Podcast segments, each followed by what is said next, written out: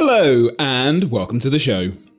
Susan Cain's groundbreaking book, Quiet The Power of Introverts in a World That Can't Stop Talking, sold over 2 million copies worldwide and brought her acclaim as one of the world's most influential thinkers. Now she's back with Bittersweet, a new book exploring the nature of melancholy in a culture that seems blind to its value. It's out now.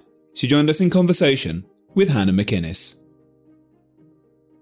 there's so much to ask you. There's there's so much in this book, and, and you know, an hour is not long enough. But I think the very first thing to do is to do what you do in the introduction and define bittersweet. I think before we go anywhere, we need to hear from you what bittersweet means. I think that is a great place to start. And that's because we tend to think of bittersweetness as being a kind of fleeting moment that happens. You know, I don't know, you tear up at a TV commercial. Oh, that was a bittersweet moment in time, which is true.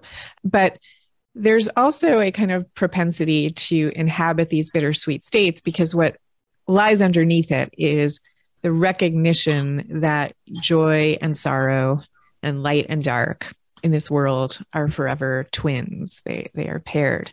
And that everybody we love best and everything we love most will is at some point it, it is impermanent they will some at some point disappear but that what comes with the deep and visceral recognition of these truths is a kind of piercing joy at the beauty of the world and a kind of access to states of creativity and connection and transcendence. I want to come individually to all of those things to, to sorrow, longing, to creativity. But I think a good place to sort of continue before we get there is why you wrote this book and spent so long researching it, put a great deal into it. And there, there are a few reasons that you state at the start, and they wind their way and interweave their way throughout all of the sections of the book. But perhaps you were prompted really in, at the very beginning by your reaction to sad music. You say, I started writing this book to solve the mystery of why so many of us respond so intensely to sad music. On the face of it, it seemed a small subject for a years long project, but I couldn't let it go.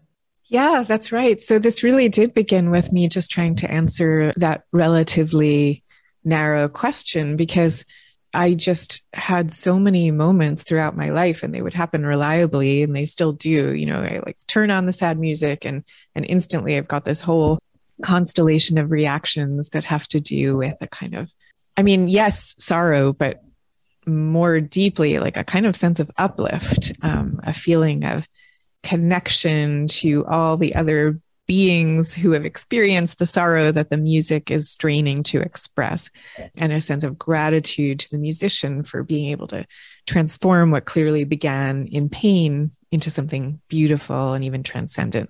So it's basically like it's like love distilled um, in this music, and I I couldn't understand how that reaction could could take place in reaction to something that was so manifestly sad? Like, why did it give rise to these feelings that weren't quite happiness exactly? They were like beyond happiness.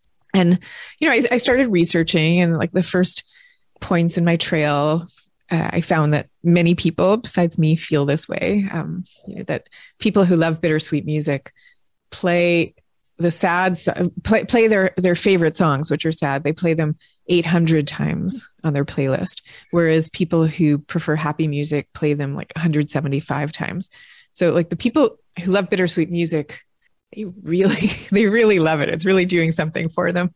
And they'll tell researchers that it's connected for them to states of the sublime, you know, of like wonder and awe and transcendence. So that was that was kind of what I learned about sad music, but I quickly realized that sad music was only one manifestation of this much deeper aspect of the human experience. That should I tell you? Should I talk about that? Yeah, good. Um, Go on. I'm nodding. So, so perhaps I should interject to say what, yeah. what we were talking about before. In fact, we came live. I, am nodding so profound. I'm sure many people are because that experience that you describe, and you know, it's why I found it sort of relatively uncanny reading the book, is just so incredibly relatable to me.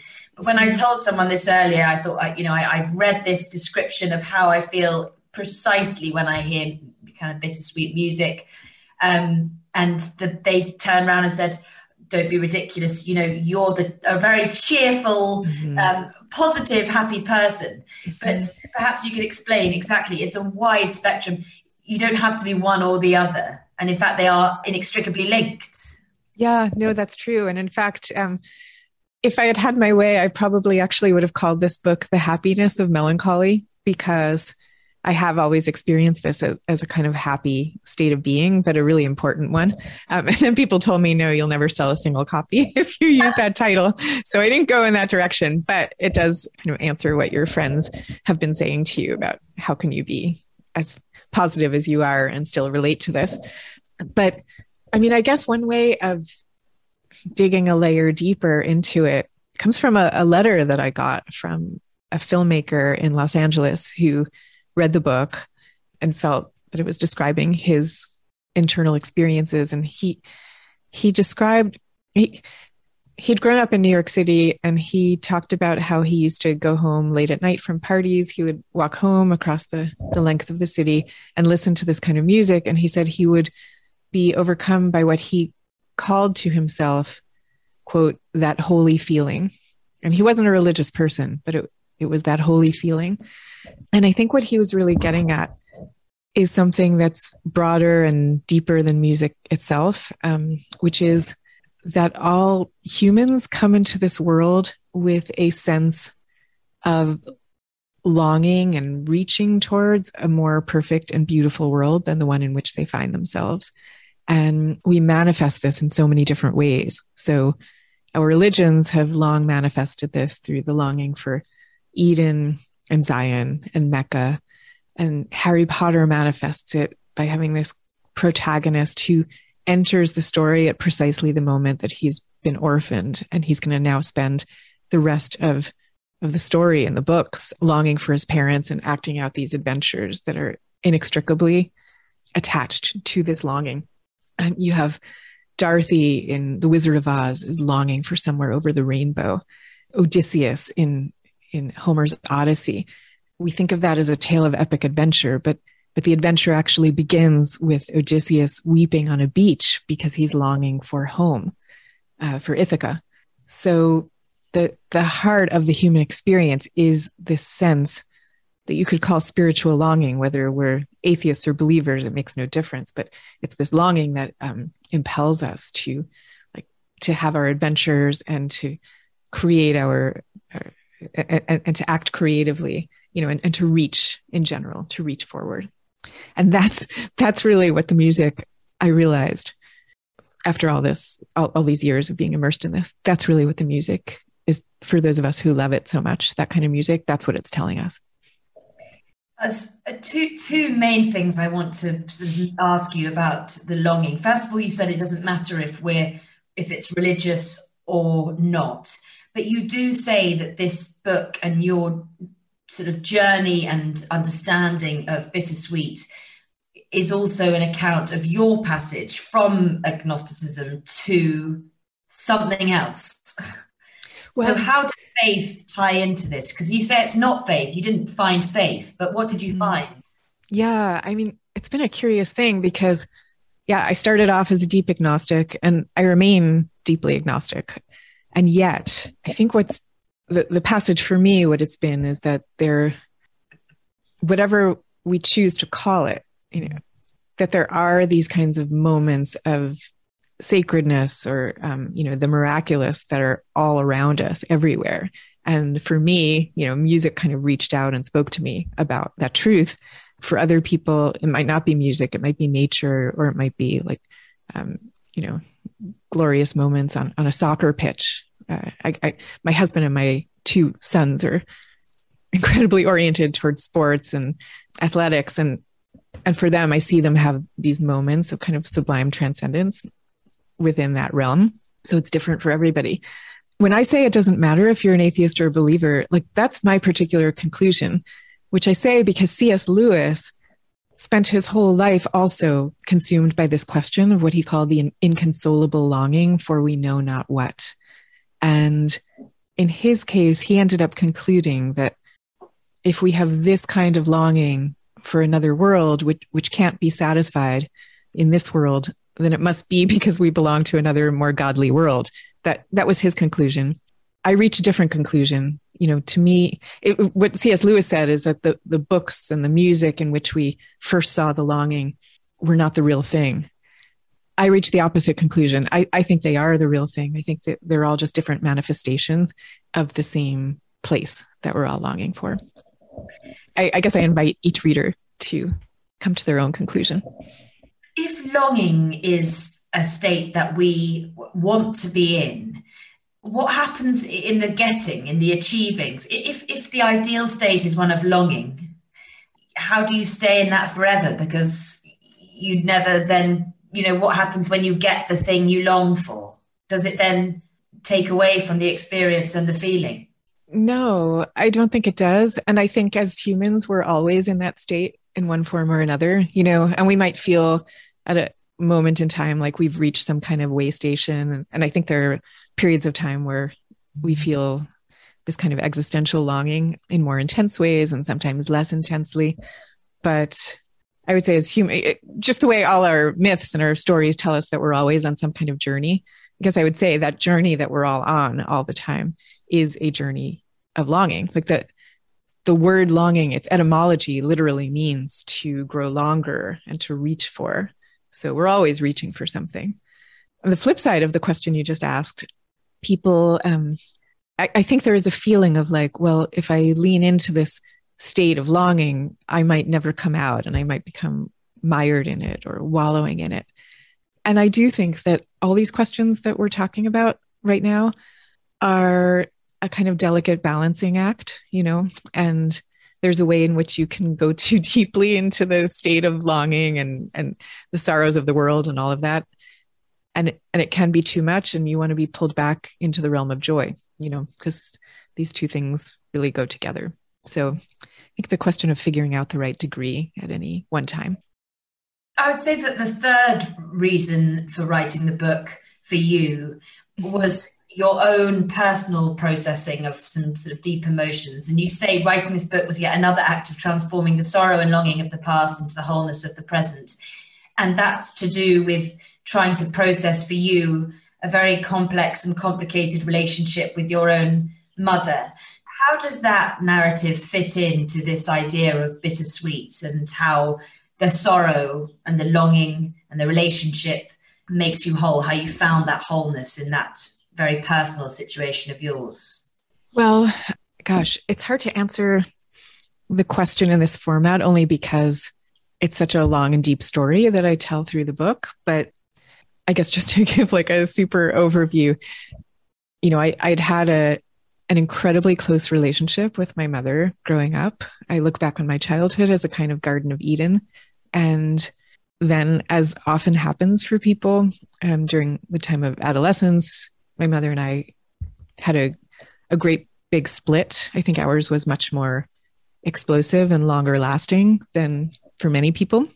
But that happened and it and, and that split lingered on for decades and it caused in me a kind of uh, you know, a grief that I kind of carried around with me throughout the decades as my life kind of moved forward and was quite happy in so many ways. I was still carrying around this grief. And I came to understand that that grief was a not the same thing as, but let's say again, like a manifestation of the pain of separation that all humans feel through something. You know, there's for some it's the separation from the divine, but there's always there's a bereavement, there's a breakup, there's a something, and this this feeling of the pain of separation and the longing for reunion is at the heart of human experience. In the case of my mother, I was able to have a kind of redemption in a way because in her older years like right now she she has alzheimer's but she in her alzheimer's she still remember she, she's forgotten all the troubles that we went through you know like decades of troubles she's forgotten about and what she remembers is the love of our relationship so during all my adult years i had been asking myself you know maybe my memory of my childhood is wrong. Like maybe it wasn't as Edenic as the way I, I think of it. You know, maybe that that was just the um, misunderstanding of a child. But when I it, when I am with my mother now, it's like the mother of my childhood has returned to me. And I realize that we really were like that, you know, and that the loving relationship that we had back then has returned to us. So it's been just an amazing thing. But what I also learned along the way, even before this happened with, with my mother's Alzheimer's, is that the love that we lose along the way, the pain of separation, you know, that, that love can return to us in many different forms.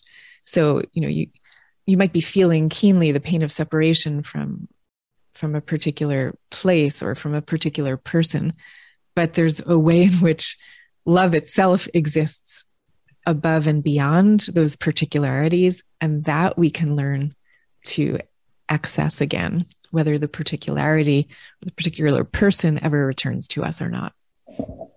And th- this idea of um, loss because you you know your mother doesn't you don't lose her sort of physically she doesn't die um, in in what you're writing about but you feel like you've lost her and it, it, leads you to have your process your own thoughts on loss and you talk to so many other people about loss and death and how central they are. You, you say this intense awareness of passing time uh, the fleeting nature of life that's the hallmark of bittersweetness itself. Yeah and um and to recognize as you say that that does come in so many different forms. So we're very we're intensely aware of it when it comes to what you could call straight up bereavement you know the the death of a loved one. We're like okay i know that's loss that's impermanence. But it happens in in a thousand different ways. And psychologists actually call this disenfranchised griefs which are you know the many kinds of griefs that come to us that we don't feel we have permission to mourn um, as as true bereavements if we even think to express it to ourselves that way. Like I, I look back now and i realize with my relationship with my mother that i was going through a kind of prolonged mourning but it never would have occurred to me to think of it in those terms. Like that would have felt incredibly self-indulgent. And then it, that makes it hard for us to actually process the truth of, of experience. And what i would say like to the point about self-indulgence which is i think a, a real and valid fear but what we know, and I, I talk about all kinds of studies in this book, what we know is that the intense awareness of life's fragility actually predisposes us to states that you could call wisdom, like states where we're focused more on meaning than on fleeting pleasures. We're more attuned to gratitude. We're less prone to fleeting annoyances and anger with others. Um, and you see this in so many different ways. Yeah so there, there's a way in the in which this attunement to life's bittersweetness instead of being a self-indulgence it's actually a path to wisdom. Yes i mean all the way through bittersweet and, and you know i think we've we've established that bittersweet is is a a desirous way of being and a way of being in the world. And if you um, are therefore kind of hoping to attain that sense and one of the most sure found ways of getting there is to be close to death you know we don't want to have to get there in order to mm-hmm. feel bittersweet and in order to appreciate life in that intense way mm-hmm. but you describe ways in which uh, we can we can get there anyway without being physically kind of um, close to death whether through age or whether through illness or whether through losing a loved one those things aren't necessary in order to get to that bittersweet state of mind Oh yeah, absolutely. And in fact, I I spoke to Laura Carstensen, who's a psychologist at, at Stanford, who's done a lot of research into this this this find. She she's actually the one who found that that the intense awareness of life's fragility gets us to these wisdom states, and and she located it first in older people who just by virtue of the fact that they only have a few years left to live um, are automatically thrust into that awareness. Um, but we talked about, well, what are other ways to get to that state if if you're not yet 80 and it was funny the first thing she mentioned was actually listening to uh, to yearning minor key music. So i thought okay that that makes total sense to me.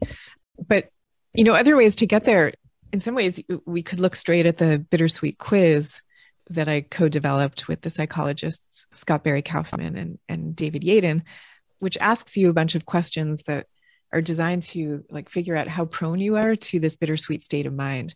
Um, and they they include things like drawing in for do you draw comfort or inspiration from a rainy day? Do you tear up when you see a touching tv commercial? Um, have other people called you an old soul so it's it's kind of inhabiting states like this that get us into that appreciation and that awareness hello it's vas here one of our all-time favorite guests at how to academy is back Yuval Noah Harari's next book tells the story of how information networks have made and unmade our world. Nexus, a brief history of information networks from the Stone Age to AI, is out in September and available to pre order now.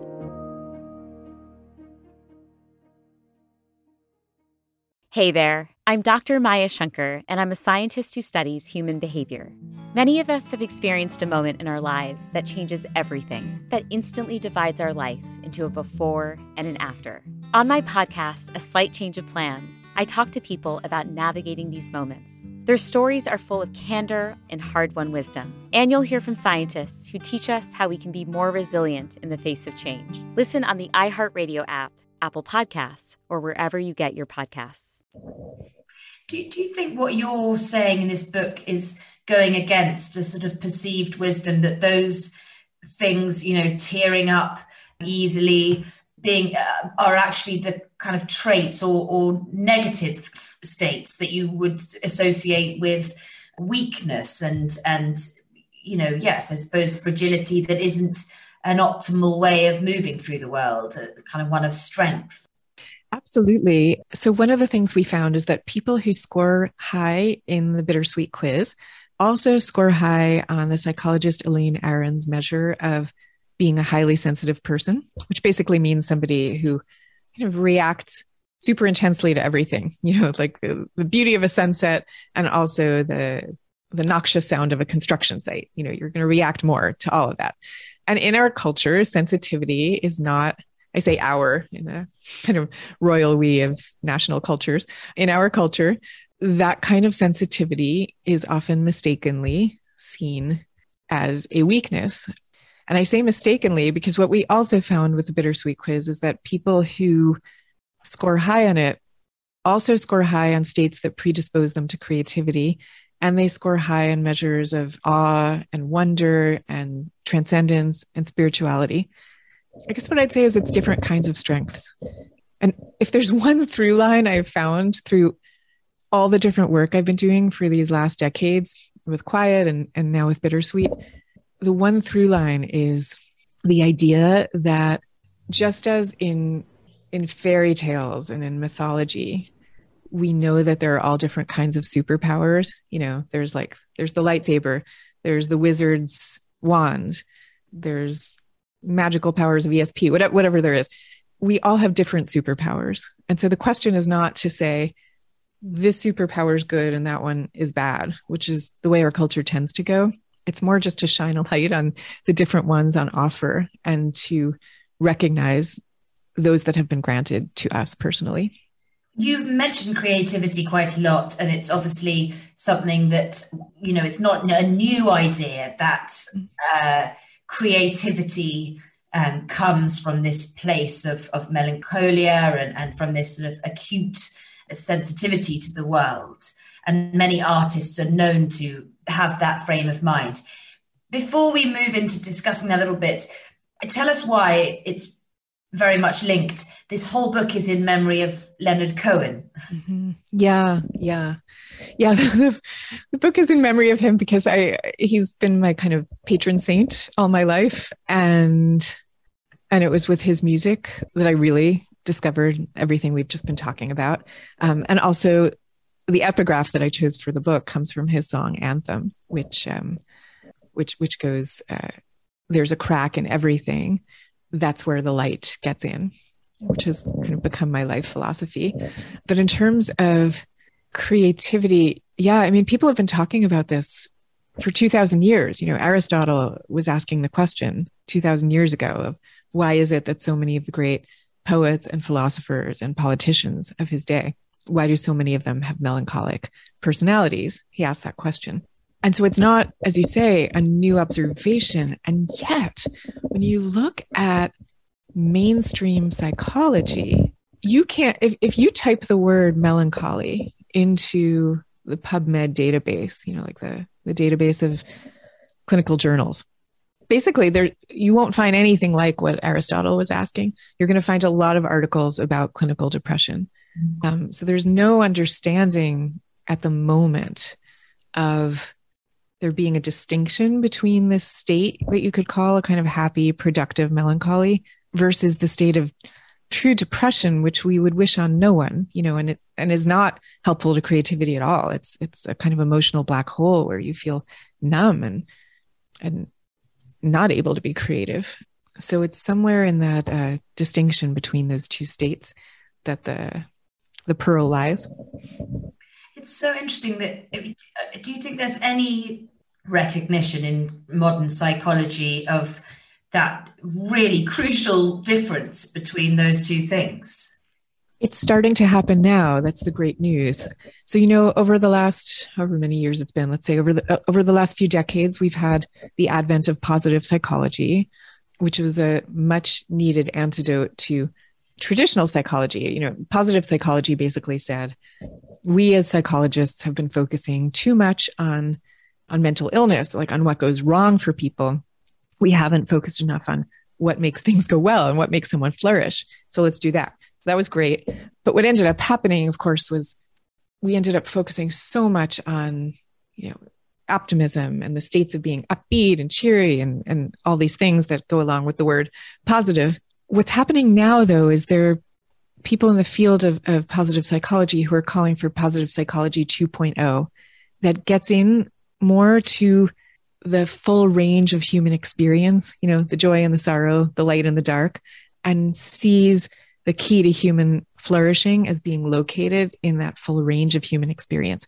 So we're getting there now. Um, there are people like like Scott Barry Kaufman and uh, Tim Lomas and Dr. Paul Wong who are starting to talk about this. And I think the field is really going to transform over the next 10 years. We should move still all very much interlinked, but into the second part of the book, which is sort of what we're talking about now, and you know, society catching up with th- these ideas. Because your second part of the book is called "Winners and Losers: How Can We Live and Work Authentically in What You Call a Tyranny of Positivity." Mm-hmm. So could you explain what you mean when you describe a tyranny of positivity, and why you think that governs the society we live in or whether it's just you know i'm talking in the uk is it specific to where you are in the state? It's funny before we started i i don't think it is specific to the us I, I think it's very much in the uk as well. I think it probably manifests differently in the uk i think there's more of a feeling in the uk that you um you know the, kind of like the idea of the stiff upper lip and all the yeah. social manifestations of that um, to say, so I'm so sorry to interrupt. It, Not at all. Struck me all the way through the tyranny of positivity, which you describe as a sort of a false smile and a permanent sort of fixed grin in the states, is very similar to a British um, stiff upper lip, keep calm and carry on mentality. Yes, yes, exactly. That that I, I think that's very true. Um, the thing that unites them is the need not to dwell too much on the loss side of human experience. So like in the book I tell the story of of my great friend Susan David, the psychologist, um, who actually grew up in South Africa. And she she's a very cheerful, upbeat person just by nature. That's her personality. She lost her father to cancer when she was a teenager. And she tells the story of how she felt so much she had like internalized so much social pressure to always put on the cheerful face that um, on the day he died her mother called her in to his sick room to say goodbye to him which she did. And then she went off to school and she went to geometry and history and all her different classes and kind of kept on carrying on. And she did that for the whole rest of the year. Um, and didn't even really admit her grief so much to herself. It, it came out for her in that she developed bulimia and started, you know, vomiting up her lunch in private.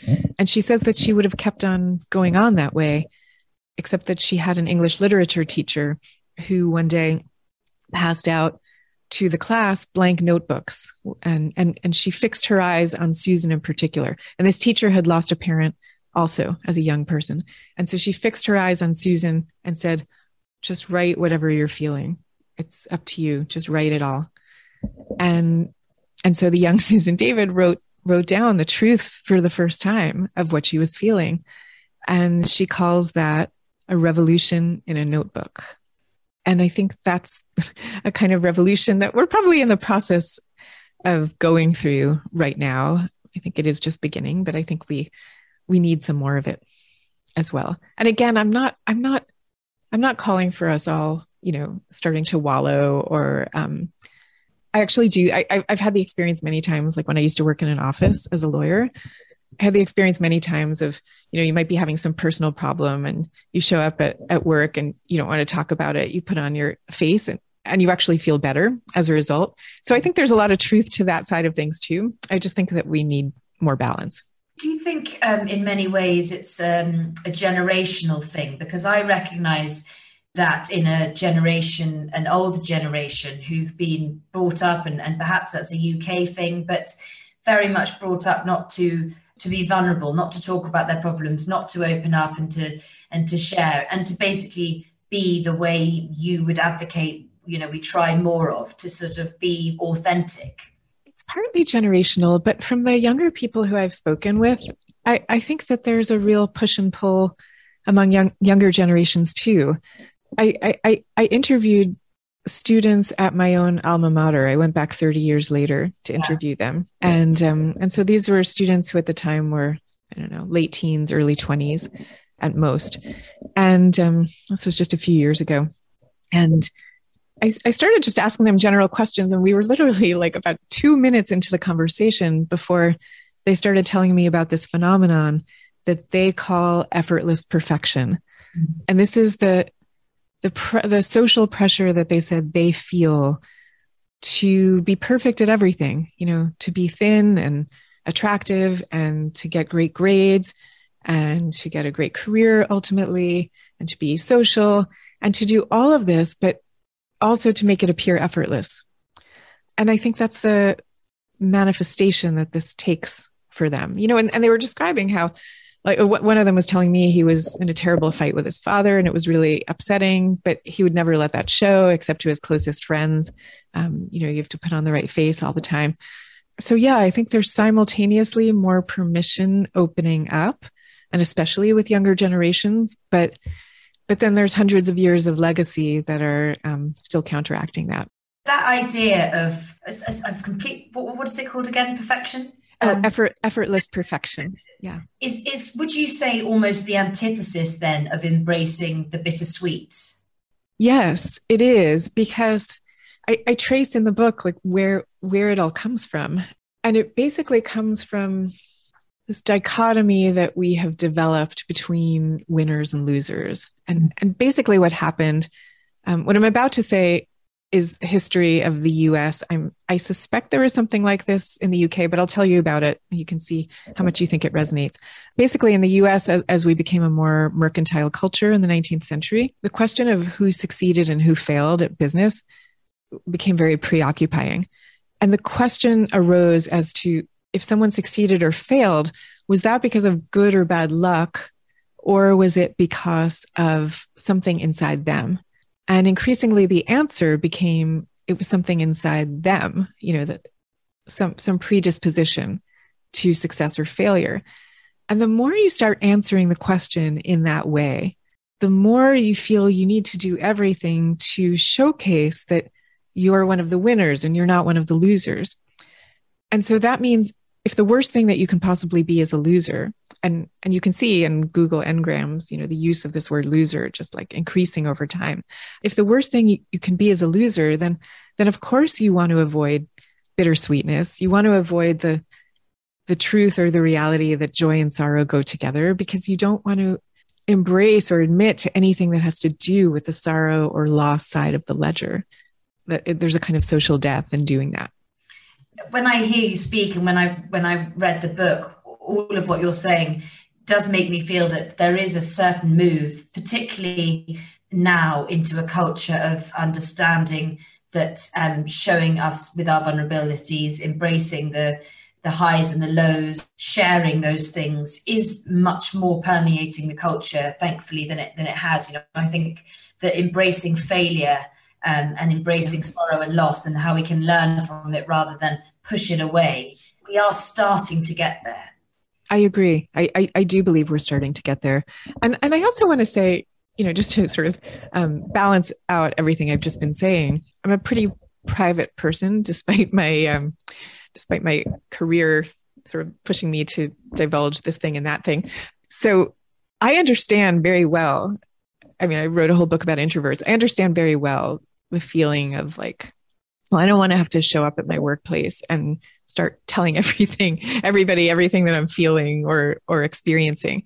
So I do think we need to be careful to make this a sort of natural and not obligatory state of social interaction for it to, to get to the point where it's no big deal it's no longer socially fraught to be able to talk about this aspect of ourselves but neither is it compulsory at the moment it's too sort of forced or con- or kind of constrained um, it's not a natural a natural thing but perhaps we are getting there and yeah. i mean um, just before i invite um, and open this up to audience questions the where you end the book is uh, also incredibly intriguing and i'm sure will fascinate many people because it's all very well to figure out how to process trauma, sorrow, longing, loss that we understand in our own lives.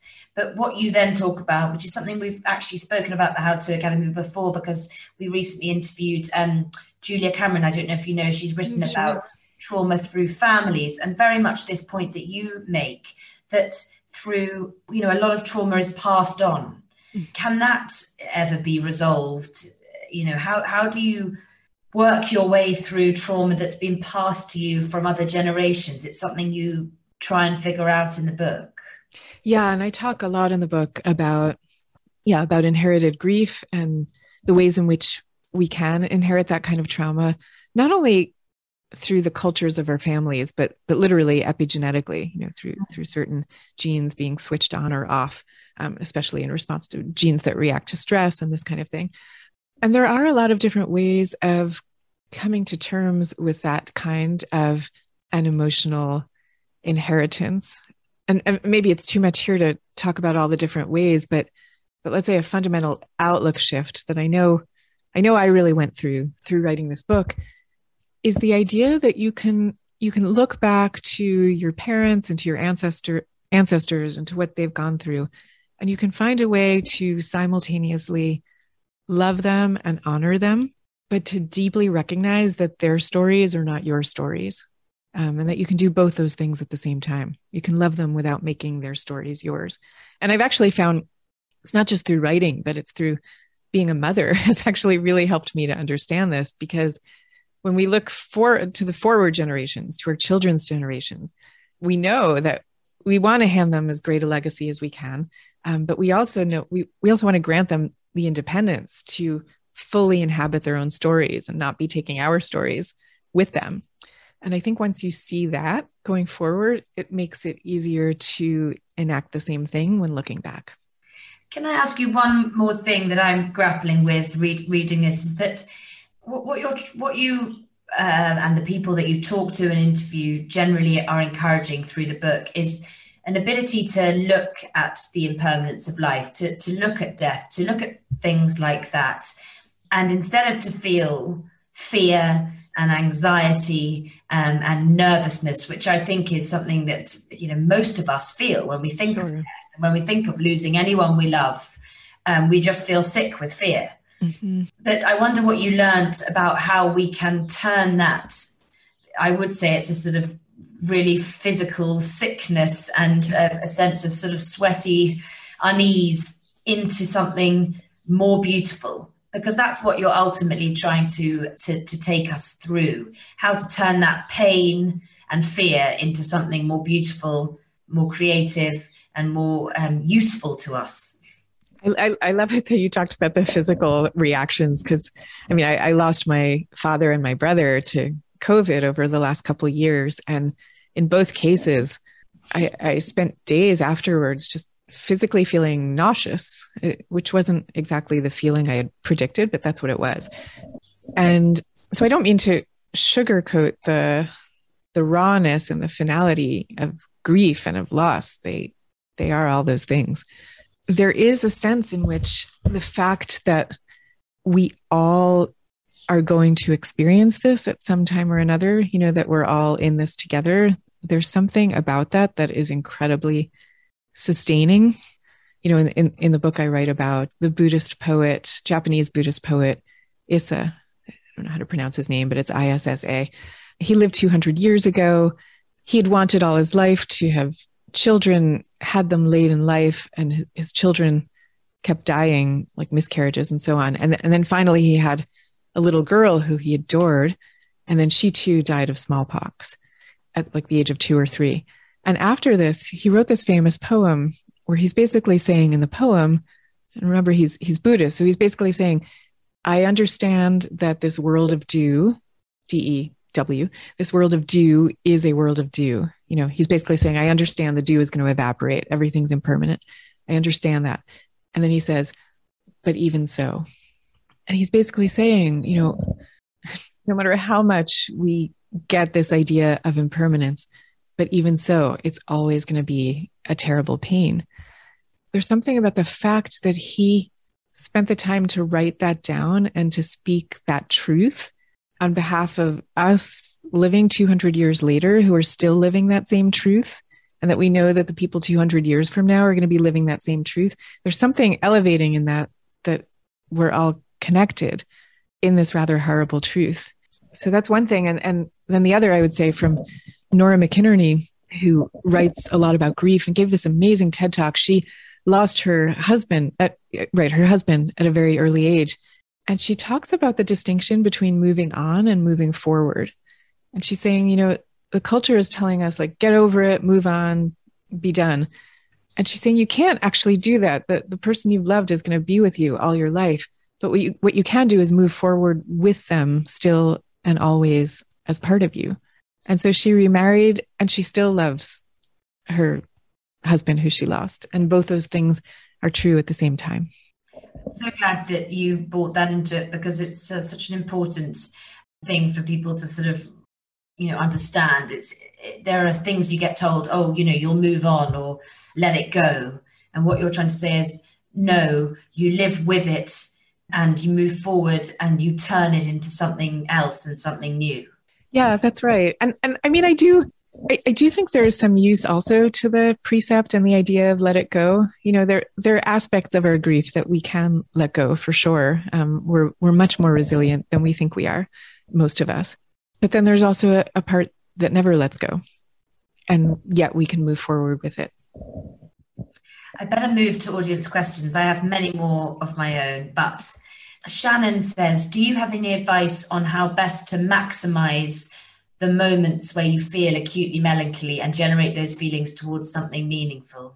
Yeah, I mean, I, I think you'll know when you're in them. You know, sometimes, like for me with my listening to music, it, it, it's enough simply to be in the moment and fully inhabit it because those moments can lead you to a kind of level of transcendence, like tra- you know, coming outside your own self and feeling connected to a greater sense of all um, that is so valuable in and of itself. So simply to inhabit the moment. But then also, what we do at those moments when we're at our best is we transform them into something beautiful. And for some people, as I say, that's a creative act, which doesn't have to be like a grand, you know, creation of a painting that hangs on a gallery wall. It, it, it, can be a very small creative act or modest one. And then also, those moments tend to steer us in the direction of meaning one way or another. You know, so like in the wake of this pandemic, um, we've seen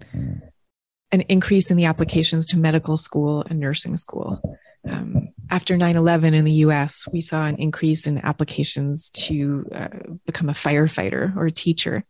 Um, so there's something in the human soul that when we engage with melancholy or strain or whatever, we turn in the direction of meaning.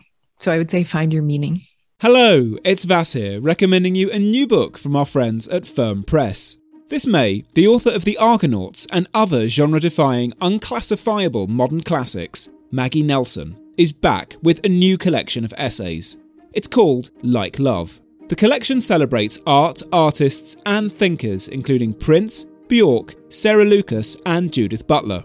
Like Love is available to pre order now in hardback, ebook, and audio. Cheryl says, Thank you for this work. Uh, how do we find that balance in allowing the full spectrum of human experience? What can we do in a positive psychology, practical way between embracing loss, longing, and sorrow, and joy, gratitude, and delight? Not a small question. Yeah. Um, you know, the the act and the practice that I believe incorporates both sides of of of uh, of joy and sorrow is the practice of engaging with beauty. You know, really proactively engaging with beauty uh, everywhere we can because we tend uh, if we're being honest we tend to sleepwalk through it you know you you go outside from your house to your car there's a few trees you don't really stop to notice them but those those trees are actually miracles so like to really remind yourself of it um, and and to look for daily practices where you can engage with it and hopefully to do it with other people too and i'll tell you what while while i was writing this book i started this practice where I started following all these um, accounts on Twitter of art accounts. Mm-hmm. And so my like my feed turned into this feed full of art. And then I started every day sharing a work of art on my social channels and taking the time to pair it with a favorite quote or idea or whatever. And and sometimes it took a really long time. It would take like an hour to put all that together, but it was an incredibly grounding way to start a day or a work day. Mm. Um, so I would say see what happens if you do something like that. Um, yes, you, you, because I mean people can follow and see on on social media that you know you're you're putting up of those of those various bits and pieces. Can I actually, when I mention social media, I I wonder it's quite hard to use that to positive um, effect given the sort of bittersweet tendencies. I suppose how does it feed into it? Because it does feed very much into that culture of false perfection, false positivity you know a false look on the world. So i suppose you know really interesting to hear from you how you can encourage it to do the opposite. Yeah i mean i the algorithms are going to do what the algorithms do to us and i think it we still have the ability to resist the algorithms you know and to use social media in the way that we think is best. So you know there's the algorithms that direct us towards outrage and anger and there's the algorithms you're talking about that direct us towards wanting to put up the most you know flattering seemingly perfect versions of our lives and ourselves but we can choose to use social media in just the way poets have used poems to express truth and musicians have used music and you know on down the centuries um, I, I, I think of self i think of uh, of social media as a a means to self expression and a means to connect with like minded souls and spirits. That's how I think of it. So I think it's up, up to us. Because actually, sadness and sorrow, um, again, you know, sort of something that you, society perceives as negative emotions that we should avoid. Mm-hmm. They are, you find in your research and the scientists and the experts you talk to, you know, we should embrace them much more in society, sorrow, and, and not least because it it is something that connects people it absolutely connects people. There's all this research on it that I talk about. And just one example is um, the vagus nerve, which is the biggest bundle of nerves that we have in our bodies. It's incredibly fundamental. The, the vagus nerve controls our breathing and our digestion. So, like a really important part of our physical selves. And also, when we see somebody in distress or expressing distress, our vagus nerve activates, you know, with a kind of desire to to sympathize. Like The word the word compassion means to suffer with someone. Um, so our vagus nerve is telling us, it's directing us viscerally to do that. So especially during these divisive times that we're in right now, we can be using this expression of sorrow, not all the time, not exclusively, just some of the time. Um, we can be using it as a bridge between people. And there's another question for you. You um, Sophie says you talked about the correlation between a propension to bittersweetness and wisdom. Is there a similar link with empathy or emotional intelligence? Which I'm glad she, she asked. Oh, you know, that's really interesting. I'm guessing the empathy link is there. And I have to go back and ask Scott Barry Kaufman and David Yaden whether they looked at those two metrics.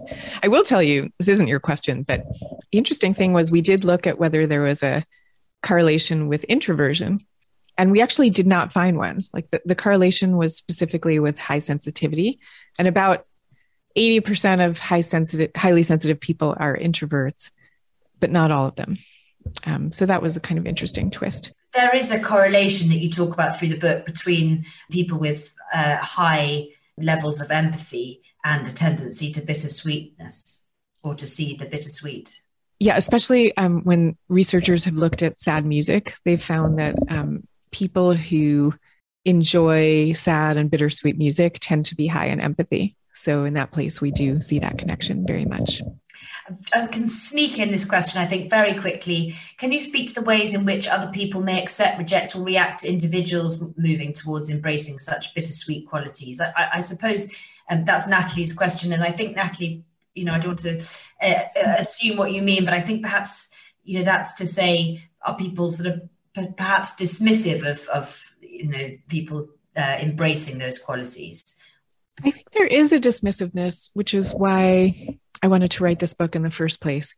And another another similarity between this book and Quiet, which I had not anticipated going in, I can tell you that the reader letters that are pouring in from people who have read Bittersweet are so similar to the ones that I got in response to Quiet.